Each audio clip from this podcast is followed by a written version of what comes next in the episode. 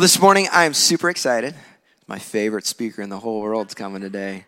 She's pretty awesome. She is my wife. She is the mother of my children, and she is a depressed Vikings fan. Give it up for my wife, Amber Linz. Oh, he thinks he's so funny and he's not. So, you know, when you're a Vikings fan, you just get used to it, right? So, here we go. I am not wearing a Vikings jersey today, so y'all know what that means. Anyways, I am so excited that I get to share with you guys this morning, and I really feel like the Lord has placed something on my heart to share. And so, uh, get ready. You know, that's really all I'm going to say. But how many of you um, have walked into a church? Maybe you walked in this morning and you have felt like you had to hide it, some junk. You felt like you had to fake it. You felt like you had to put a mask on. I think that it's safe to say we have all been there, right? And I, if you want to know something a little bit about me, I hate faking it. What you see is what you get. And faking it is like something I can't stand. Like, why would you want to fake it? But We've all done it. We've all been there. And over the years, I've seen it in my own life. Opportunity, you know, I grew up in the church. There were moments where I felt as a teenager that I had to walk in and pretend that I was squeaky clean and I was living for the Lord. And as a pastor's wife, there's been times where I have had to put a smile on my face when really I just like want to punch somebody in the face. and now, as a leader of a church uh, with my husband, I can tell you that there are moments where I sometimes want to fake it. And I hate faking it. There is a moment uh, last year, uh, and you guys, we all know life is messy, okay? So, this story, you're all gonna be like, yep, been there, Amber. Uh, last Easter, you know, Easter is a big deal at church, okay, right? So we prep and we plan, and it's a fun week here. And that week was a really, really rough week. I had lost my grandpa at the beginning of the week. Uh, a month after I lost my grandma, it was a shock. And I was driving back and forth from my parents' house trying to be with family. And it was like a draining, draining week. But you're like, man, we're just getting ready for Sunday. Like, we're going to be fine. We're going to get through this. And, and we were going to be here for Easter Sunday. And then we were going to leave straight from church to head to my grandpa's funeral. And Saturday night, everybody goes to bed. We're so excited. Easter's coming. And you know, like as a parent, when you hear a kid cry in the middle of the night, you're like up out of bed, like, oh no, what was that? And my kids are big, so, well, you know, my youngest is eight. And I heard her crying, and I'm like, oh no, this is not good. So I run in her room, and she's like, my stomach hurts. I'm like, you're fine. You're fine. Go back to bed. And in my head, I'm like, oh my gosh, it's Easter Sunday tomorrow. No, no, this can't be happening. And it's like midnight at this time. Well, 20 minutes later, she was not fine. And I was up the whole night with a really sick girl. Probably the worst flu she has ever had. It was so awful. And I remember getting up Sunday morning after not sleeping and being like, and now we're going to Easter Sunday. I can hardly wait. And we're going to have three services and there's going to be tons of guests, and I get to smile and pretend that everything is wonderful. And uh, I did just that. I packed up all the kids, got them in their Easter outfits. Diella is in her PJs with a pillow and a blanket and a bucket. She gets sick many times as we're driving to church on the 10 minute drive. And I'm like, how am I going to do this? How am I going to do this? I'm going to fake it. That's what I'm going to do. We walk in the doors, we rush her to Greg's office. She sleeps on his couch for three services. Meanwhile, I'm getting texts, I'm not joking, every 20 minutes Mom, I got sick again. Mom, I got sick again. And I'm like, oh my gosh. And I just smiled my way through that day, and none of you knew that that was my Easter week. There's a picture of her. Oh my gosh, you guys, it was so awful. It was so awful. And we had to get in the car and drive to my grandpa's funeral the next day. It was a rough week. It was I was emotionally drained. I was physically tired. And I was a little bit like, God, what the heck are you doing? It's Easter Sunday. I didn't even get my picture with all the kids in their new outfits. Like, this, it was just like a disaster. I like have a little PTSD from Easter Sunday. I'm not gonna lie. But we are gonna talk about this idea today of faking it. That should make everybody feel a little bit uncomfortable because we all have done it at some time or another. And I'm going to just tell you this, you guys, a little sneak into Amber's life. Ever since I was a little girl, my dad has literally always said to me and other people, Amber is never afraid to say things how they are. So get ready, that is your warning. I'm going to tell you how it is today, but I'm going to tell you the things that the Lord has placed in my heart. And so I hope that you are willing to listen with open minds and with open ears and say, like, okay, God, I don't know what you have for me today, but I'm here to listen.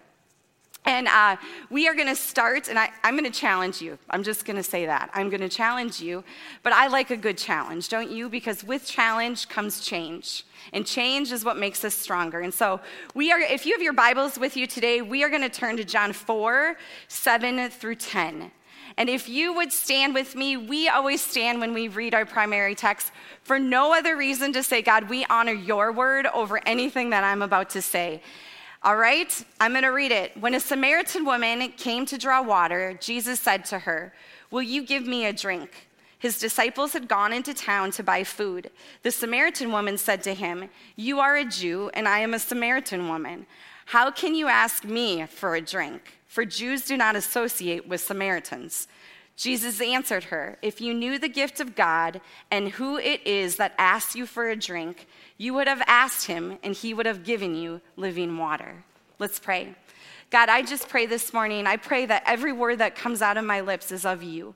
And Lord, I pray for whoever needs to hear that it's okay to struggle sometimes. I pray that they will meet you in a new way today. God, I pray for chains to be broken. I pray for breakthrough to happen. And God, we honor you this morning in all that we do and all that we say. In Jesus' name, amen. You may be seated. So, some of you maybe have heard this story of Jesus and the woman at the well. And I, this is just like a little tiny piece of it. I'm going to just do kind of like a flyover of that story. Jesus is on a journey. He stops at a well to rest. And while he's there, this Samaritan woman comes. And you need to know two things right off the bat. Number one, in that time, in that day, men do not talk to women in public. That is like a big no no. Number two, Jews and Samaritans do not like each other. And so the fact that Jesus even says something to her is like, wait, are you talking to me? Like, why? She's like, why are you talking to me? And he said, um, would you give me a drink? I'm thirsty. And she seems like really confused, like, again, why is this guy talking to me? Number two, you have nothing to get water from. And he says to her, he pivots right then and there. He says, he, start ta- he starts to talk about uh, that, pe- that he has a water that people will never go thirsty again. He talks about this living water. It's not just like regular water of, out of the well, it's living water that will lead to eternal life. And of course, this woman goes from being kind of confused, like, what's going on, to like, wait, what? What are you talking about? I could have living water? Like, what does that mean? like my sins could be forgiven? Like, what, what does that mean? And I'm sure she had like a million questions for Jesus at that moment. But think about it. How many of us, when we hear the good news of the gospel, we're like, wait, we can have eternal life. All of our sins can be forgiven. All the junk of my past can be made white as snow. Like, why wouldn't that get us excited, right? I don't know about you. I've got a lot of garbage. I am so thankful that Jesus will take it all away. But it's more than that. It's in that moment Jesus gets real with this woman. And he says to her, Bring me your husband. And she, her response is in John 4 17. She's like, Well, I don't have a husband. While that is true, that's not the whole story. She has had many husbands, and her life is actually very messy. And Jesus responds by saying, like, you're not wrong. You're right. You don't have a husband, but he knows her mess, right? And he goes on because Jesus senses that this woman is excited about the possibility of living water. She's excited about the thought that, man, her sins could be forgiven. But it's that exact moment where Jesus decides to dive into her personal life. Yikes, right? Like to talk about where she's really at, what's really going on in your life. And do you know how she responds when he does that? She tries to ignore it. She's like, oh no, like, I don't want to go there. Let's just talk about theological things. I'd rather do that. I don't want Jesus digging into my personal life. She didn't want to talk about it. She for sure didn't want to go there with Jesus. Like, can you even imagine? I'd be a little nervous too, I'm not gonna lie. And let's be honest how many times do we do the exact same thing? We think, oh, yeah, God, I'm so glad you want to meet me and you want to transform my life and you want to bring restoration to the broken parts of my life. You want to bring, uh, you want to bring healing and you want to take up all the yuck in my life, those roots that I've dug that are so deep. You want to heal those. But it's so much easier sometimes to just ignore it all and say, mm, actually, I don't know if I want to go there. There's a lot of junk that I'd have to dig up. I'd rather fake it. I'd rather pretend that it's not there, and I'd rather just mask right over it. And if we're honest with ourselves, though, none of us actually want to live like that. None of us want to actually feel like we have to hide the brokenness, that we have to hide the pain. None of us want to be fake. It takes a lot of stinking work to be fake. On Easter Sunday last Sunday or last year, it took me a lot of work to pretend that everything was good. Being fake is not easy. It's actually a cop out. It's not easy. And Jesus desires for us to say, you know what, I'm to lay it all at your feet. All I'm to give you everything because our souls desire relationships, personal relationships with God and personal and real relationships with other people. We crave things that are genuine and real. We don't like fake. None of us do. It doesn't matter if you're a teenager, if you're a grandma or a grandpa or a mom or a dad. It doesn't matter. None of us want to have to put masks on. And that's why our second core value here at Zoe Church is that we embrace the struggle. We embrace the struggle. You guys, it's not just a cute little line, we embrace the struggle. I laugh because it's actually hard. And this is something that Greg and I, we so desire for this place. But honestly, more importantly, God desires that. That's his heart is that this is a place that embraces the struggle. And what does that mean? What does that look like? I'm going to look at two different statements um, as we go this morning that as a church, these are two things that we do. And number one is we embrace the struggle of life. That's hard. And we have to admit it's hard because life is hard. It's not easy to embrace the struggle. We all have problems. And if you think you walked in here and you're like, I don't have any problems, well, you will tomorrow. Like, we all have problems. It is a sure thing, right? It is a sure thing. Jesus promises it in the Bible, and he says, In this world, you will have trouble. It's just, you can bank on it, it's part of life. And it ebbs and flows. We go through good seasons and hard seasons and confusing seasons, but life is hard.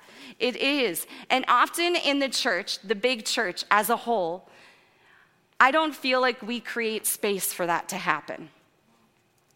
Where people feel like they can be honest with one another. Where people feel like it's okay to be real and to come in to a place, into a church with all my junk. We pretend a lot of times. We walk indoors like this and we're like, oh, my marriage is so wonderful. And you pretend. You sit by your spouse, you hold their hand during service. I don't know what you do. I don't hold my husband's hand during service, but anyways, he doesn't sit by me. But even if he did, I not my thing. But that is besides the point. Sorry. Like I said, I say things how they are. Anyways, we walk in these places and we pretend oh, my marriage is so great. In all reality, you haven't even slept in the same bed for over a year. I don't know what it is for you, but you pretend that everything's wonderful. Perception, you want people to see like life is great. Some of you, you pretend that you're happy. Maybe you're successful. Maybe you have all the money in the world. Maybe you're not successful, but yet you pretend to be happy. And meanwhile, at night, you sit and you drink yourself to sleep. That's not being real. That's not being transparent. Some of you, you like to pretend that you can afford all the things. You want everybody to see you driving your fancy car or on all these fancy vacations or whatever it is. And in all reality, you're just overloaded in debt and you don't know what to do. And this is the thing, one that probably gets me going more than anything else. Is some people walk in these church doors and you pretend that you are deeply committed to Jesus. And you walk out and you live like you don't even know him. You pretend. You live in a whole nother way. You could stand here and worship and fall at your knees, and that's all great. And that's, yes, surrendering it all to him. And then you leave these doors and you act like a completely different person. You don't live for the Lord, you live for the world. Guess what? Until we are willing to acknowledge where we're really at, Jesus can't do the work in our hearts that he wants to. He wants to use you in big and mighty ways, but it means you're going to have to do some work. It's not going to be easy. One of the reasons I think that we pretend is because we're trying to hide, obviously, right? Sometimes we're hiding from others. We don't want the people around us. Sometimes we don't even want the people closest in our life to know exactly what's going on. But really, ultimately, you're trying to hide from the Lord. You're trying to keep all your pain and all your secrets from him. Well, the funny thing is is he knows everything, newsflash. So, good luck with that. But the shame of how things really are can lead you into deep dark places. A lot of baggage comes with shame. And that can lead to places of darkness. And that is a very, very, very dangerous place to be. Because there is a God who takes away shame and all the other things. And all that He wants is for you to be real and to lay it at His feet. We know that nobody's life is perfect. You guys, we're all a mess, all of us. And even though we know this, we struggle to live like it. We struggle to live like it because we fake it. And a lot of times, the reason we struggle to live like it is because our pride gets in the way. We don't want anyone to see behind the mask. After walking through a really challenging season this year, a different bunch of different things happened. Greg and I decided that we would both step into counseling separately. And like, time out, this is kind of a commercial for counseling. If you have not done counseling and you are struggling, you need to see a counselor. You, a lot of people come to Greg and I and they're like, Will you help me with this? Like, yeah, we'll listen to you and we'll encourage you, but we're not counselors. I didn't know if you knew that, but we're not. You need to see somebody who's equipped for it. And I wa- actually, I'm not going to lie. When I started seeing my counselor, I was like, mm, we'll see how this goes. And one day I walked in her office and she was like, How are you today, Amber? And I'm like, Oh, I'm good. And I don't know why I even decided to go there, but clearly I was dealing with something because I sat down and she's like, How are you really? I'm like, Oh, I'm good. I'm always good. I like pride myself in being good. And I pride myself in being transparent. So you would know exactly how I am. And she's like, Oh. I'm like, Oh no. She's like, You pride yourself in that, huh? And I'm like, Oh no. Like, I didn't even, I didn't even realize what I had just said. And I'm like, oh my gosh, yes, I pride myself in that. She's like, mm. I'm like, yeah, I know, I know. And you know, she began to say, and she began to look at me after I had met with her for a few weeks. She's like, Amber, you're not good. I mean, I walked in with hives a couple weeks prior to that from stress. Clearly, I was not good. And she's like, You don't need to walk around pretending you're good when you're not good. It's okay to not be good, Amber. I'm like, You're right. And the closest people in your life, they need to know when you're not good. And I just kind of sat there and like soaked it all in for a second because, like, this is something I thought I was good at, you know? And she said to me, Amber, strong leaders will only survive if they admit when they're not good. And I was like, I want to be that kind of leader. I don't want to be a leader that fails. I want to be a leader that digs into the junk. And it's not fun, but there are times where I'm not good. And I have to be okay to admit that, you know? So even me, who likes to be real and honest and transparent, I struggle with this. I struggle with this. But Jesus is inviting us out of it. He's inviting us into something real. He's inviting us into something so much more than that. He wants this church to be a place where we can be real and authentic. I know that he, I, I do not want to be in a church that feels fake and plastic. Because, like, if that's what this becomes, I'm out of here. Because I am a mess. And I couldn't fit into that. And that's not what the Lord wants for a place, for a church. He wants this to be a place where people can come in with the good, the bad, and the ugly, but comes with a genuine heart to lay everything before Him. That's the kicker, everybody. We can embrace the struggle all we want, but there comes a point that if you aren't willing to surrender everything at Him, like, He can't change you, He can't restore you. So, embracing the struggle is actually so much more than, like, oh, I'll embrace your pain. Like, are you willing to lay that at His feet, or are you gonna just keep carrying it with you wherever you go? We embrace the struggle of life. It's not easy. I wrestle with this. But that's what we do here at Zoe Church.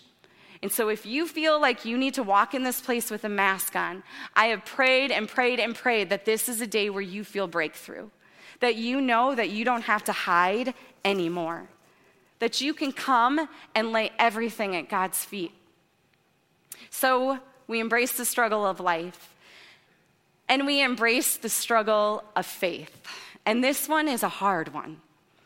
All of us have moments in our life, all of us. I don't care if you've been a Christian for one day or 100 years, it doesn't matter. We all have moments in our life where our faith doesn't seem as simple as it used to be. Moments where our faith is tested, moments of uncertainty. And guess what? Guys, that doesn't make you a bad Christian, that makes you a human. We all wrestle. It's okay to acknowledge that you're struggling with believing certain things. It's okay to question and ask questions. That's what this place is for. This should be a place where you can ask questions, where you can wrestle. I personally, I'm going to be transparent with you this morning, of course. I have really, really struggled with why people aren't healed always on this side of heaven. It's just something I've wrestled with these last few years. Uh, seven years ago, last week, I lost my cousin to addiction. And that wrecked me, like destroyed me. He was like a brother to me. And man, I was so mad at God. I was so mad because I had prayed for 15 years, even when I didn't believe sometimes that there was a God, that He would heal and restore him. Because Ryan, he was dynamite. He was someone everybody loved. He was super successful. He was super smart.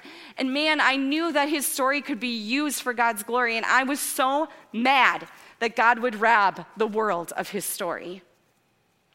And there are things, and this is a story that I can go into because there is so much more to it.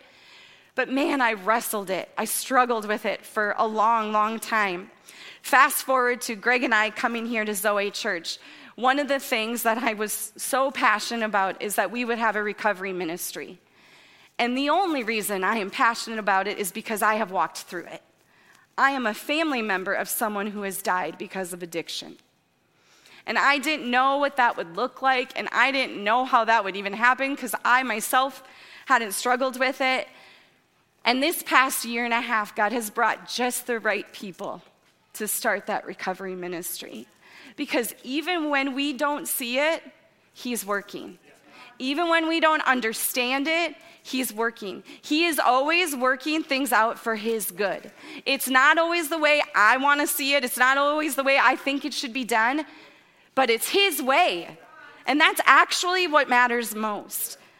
And that has been a reminder to me that recovery ministry. I was telling Kristen, and she is one of them who has started this program.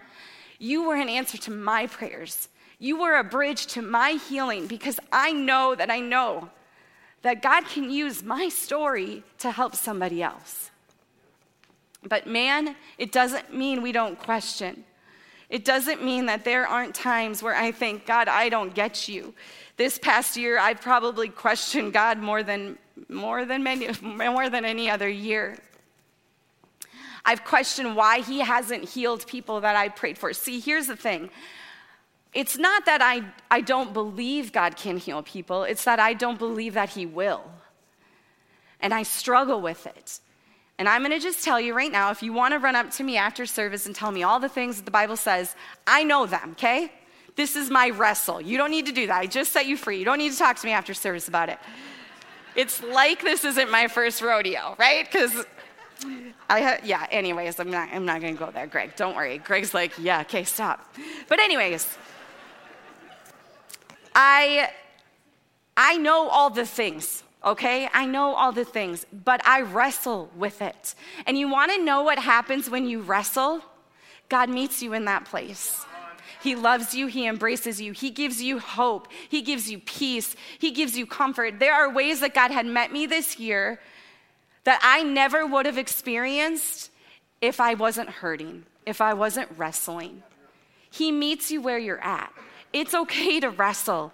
It's okay to ask the hard questions. And teenagers, since I got you in the room right now, wrestle now. It's a safe place to wrestle. Ask your leaders the hard questions. Ask your parents the hard questions. Ask your pastors the hard questions. Wrestle now because there is going to be a point in where your life, if you don't wrestle now, you will walk away from the Lord. We have seen it happen so many times. Wrestle now. It doesn't make you less spiritual to ask hard questions because guess what? We serve a big God and He can handle it and he looks at us and says, You're right, faith isn't easy. It's hard, it's a give and a take, it's a wrestling, and it's okay to wrestle. I love this about the name Israel. I don't know if you guys know where the name Israel came from. Maybe you do, maybe you don't. But Jacob literally wrestled with an angel of God all night long. All night. And the Lord gave him a new name that next day. And you know what it was? Israel. And soon after that, generations of people, God, God gave that name to generations of people. Do you know what the name Israel means? Wrestles with God. You guys, I think that's a picture of what faith looks like. It's not like some KTIS power verse, like I hate to tell you, I don't even listen to KTIS. But if you do, it's not about that. It's not a bumper sticker or a hat you wear. Like, good for you. You want to wear all the Christian things? That's awesome. But that's not what faith is. It is so much more than that. And Jesus coming to this earth proved that more than anything else. It proved that he was willing to enter our mess and enter our struggles. Isn't that crazy? Whether it's the struggle of life or whether it's the struggle of faith. He came to enter it all. He's ready to walk with us. You just have to let him. Greg talked about this last week, and it is so easy to become so self focused. Oh, like, poor me. Like, Amber, you just, you don't even know. You're right, I don't know all your stories. And you can sit there and be like, but you don't know the pain that I have, or you don't know the addiction that I have, or you don't know the way my marriage is. You just don't know. I can't forgive people because they've really hurt me. I, maybe you're online and you're watching and you don't even come into a church because you've been hurt by people in the church, and you're not willing for the Lord to heal you of that. Here's the deal newsflash the church is messy. Greg and I, we're messy. We're normal people. We're gonna mess up. We're gonna hurt you. We're gonna disappoint you. But you have got to be willing to lay all of it down at his feet and say, God, that I give you all of it. All of it. The goal in us saying embrace the struggle isn't so we can coddle our struggles and hold them and be like, you know, Amber, I act like this because. Mm, I got struggles. I got pain. I got trauma. And I am not minimizing that. I have pain. I have trauma. I have scars. But man, embracing the struggle isn't so we can coddle them and coddle our pain. Instead, the purpose of embracing the struggle is to acknowledge the struggles so we can actually deal with them and we can find healing and restoration. And that way, we can actually use those struggles and those pain to encourage other people. That's what Jesus desires for us. That's the change he wants. And at the end of the day, the question becomes what does Jesus want to do through my struggles? How does He want to use me through my struggles? And I love this verse in Second Corinthians. It says this 4, 2 Corinthians 4 7. But we have this treasure in jars of clay to show this all surpassing power is from God and not from us. Guys, we're kind of like jars of clay. I'm not gonna lie, this pot was made by Abby. I love her and she's amazing, and then she broke it for me. So just so you know, I didn't buy a broken pot, okay? But we are like jars of clay. We are broken and chipped and full of scars and pain. And actually, sometimes I think we like to walk around so everybody can see the good part of us. When really your whole story is all of this all of the chips, all of the pain, all of the brokenness. It's the addiction, it's the abuse, it's the pain from people, it's the broken marriages, it's all of it. God wants, He knows that we are jars of clay. He knows that we are broken. He knows that we are cracked. And you know what He's done? He's put His word in us. So His light could shine through us and in us and through our broken cracks and through our pain.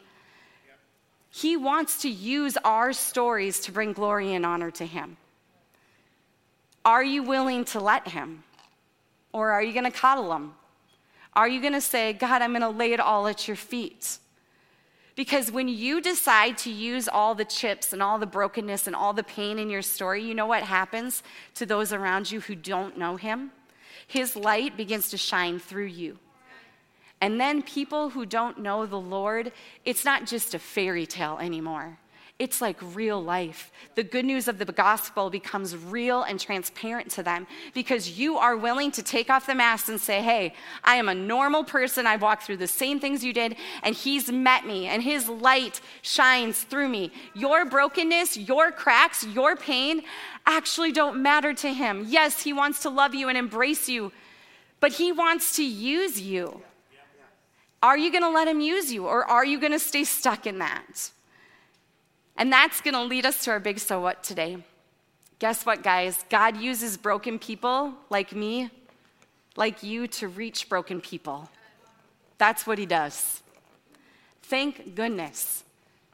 Because I am broken. And at the end, the, the whole end of the coolest part of embracing the struggle is when we do this, when we allow ourselves to minister to others that are hurting and struggling and it, that, guess what happens? They begin to see, like, man, the church isn't so perfect. I thought that, like, I couldn't go be a part of something like that because it, everybody had masks on and you had to be so perfect and cleaned up. And there's no way people can relate to that. So, why would they want to be a part of that? When you begin to let His light shine through your brokenness, people say, Oh, I can relate to that. I'm broken. I could be a part of that. I want to know more about that. I want to know about that living water. I want to know how I can be white as snow. You can radiate the peace in the midst of pain. You can radiate the joy in the midst of sorrow. And it's hard and it takes work. And I am on a journey just like you. But that's when the gospel becomes alive to people, is when it radiates through your pain and through your brokenness. The only reason I ever share my story, it's not because it's fun. It's not fun to bring up all my garbage. The only reason I do is because I know what God has done in my life and I know it's possible for others. I know the freedom that I've experienced and I want that to be a freedom that others experience. That is the only reason I ever show my share my story because guess what?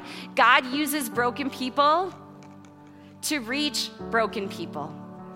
And so I will continue to share my story if it could reach just one person to know him. And there's one more thing that I just want to talk about is when we stop pretending that we have it all together, because, like, let's just stop.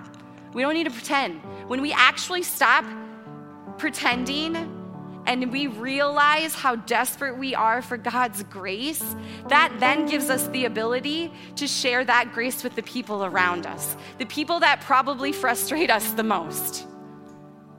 But we have to be willing to see that. A couple weeks ago in December, it was like the negative 50 degree week. Does anybody remember that? It was awful. and I did something very vain, okay? I, again, I don't need your judging. I know it's wrong and I won't, I never do it. And I'm gonna tell you anyways, okay? I was leaving the gym and I really wanted to go tanning. And I know it's so bad for you, but I like really wanted to go tanning. And I'm like, I'm just gonna go one time. I'm like prep talking myself all the way there. so weird, I know.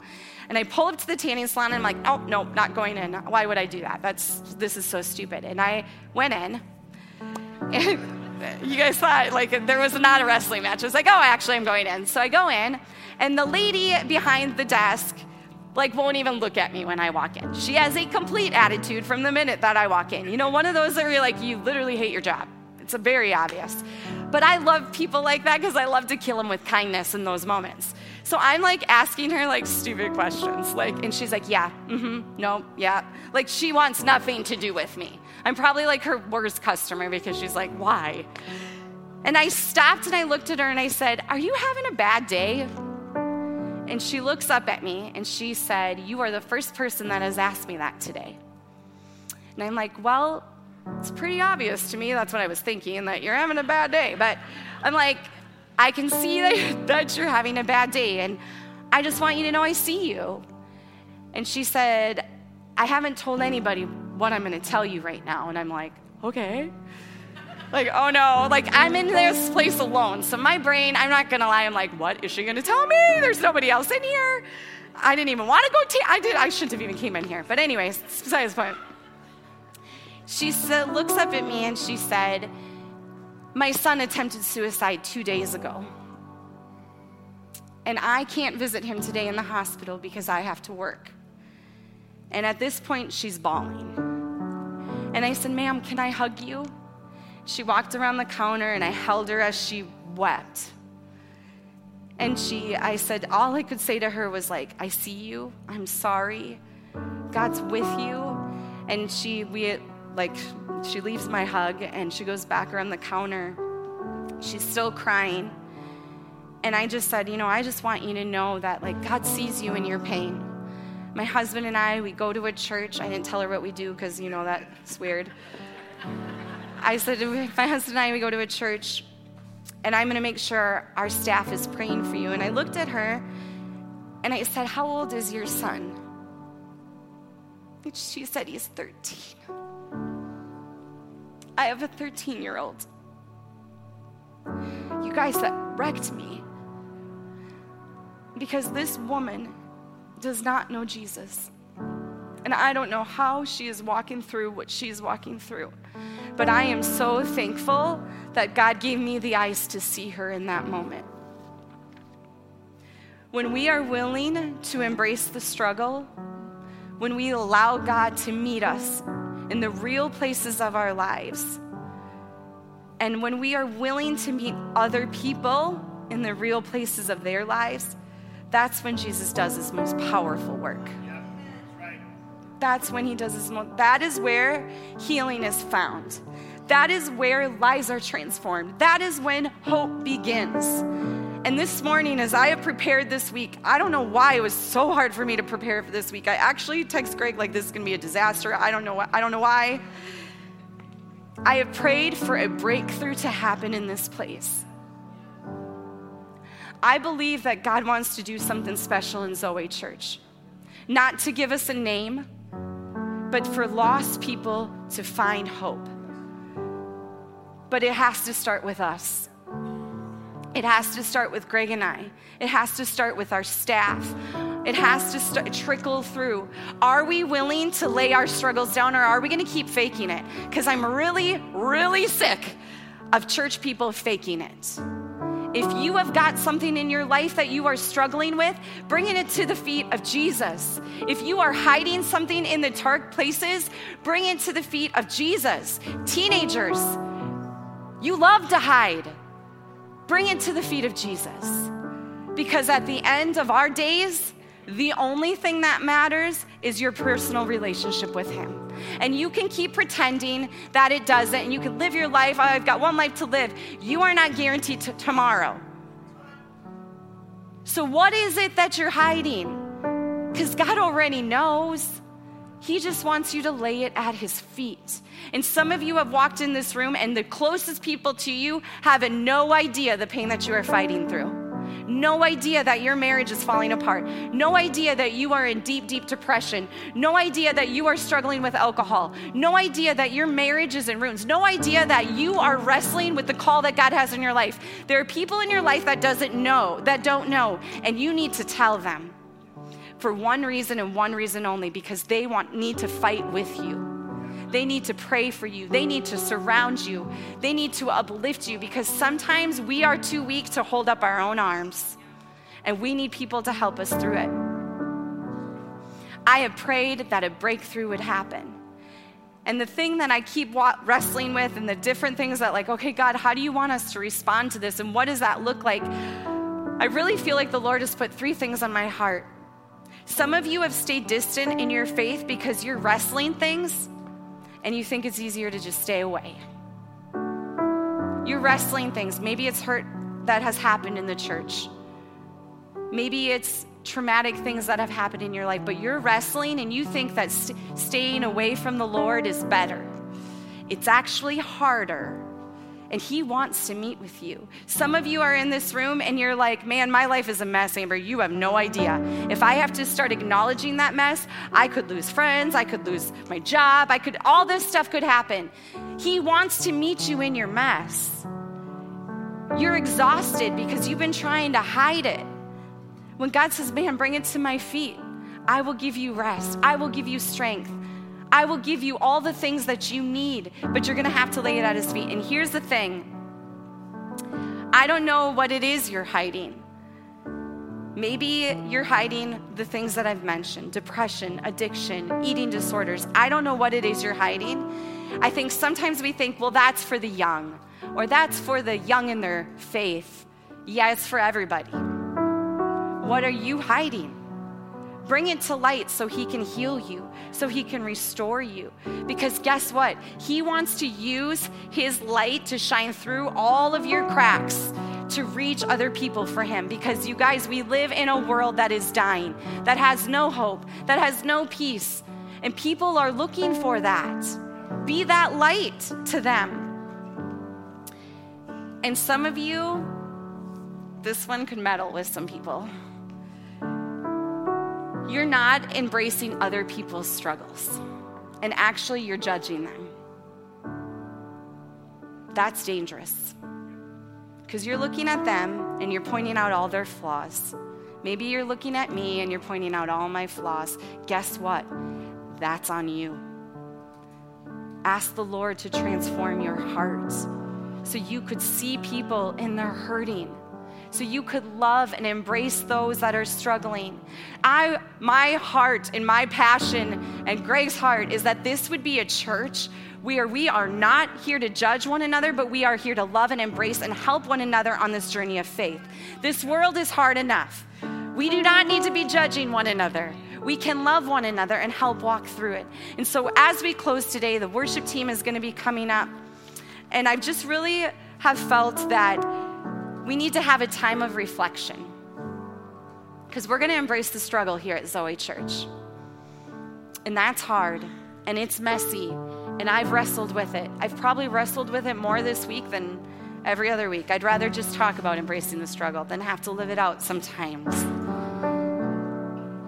And I want this to be a time where uh, we're going to worship and close. And if this is something that you're struggling with, or maybe you feel like you need to come to the altars or raise your hand or someone needs to pray with you. I don't know what it is, but I'm going to pray and then we're going to close in worship.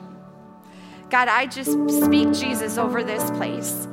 God, we want to receive whatever you have for us today, and I pray that there will be a breakthrough. God, I pray that lives will be transformed and we will use our stories for your glory and your glory alone. God, meet us here.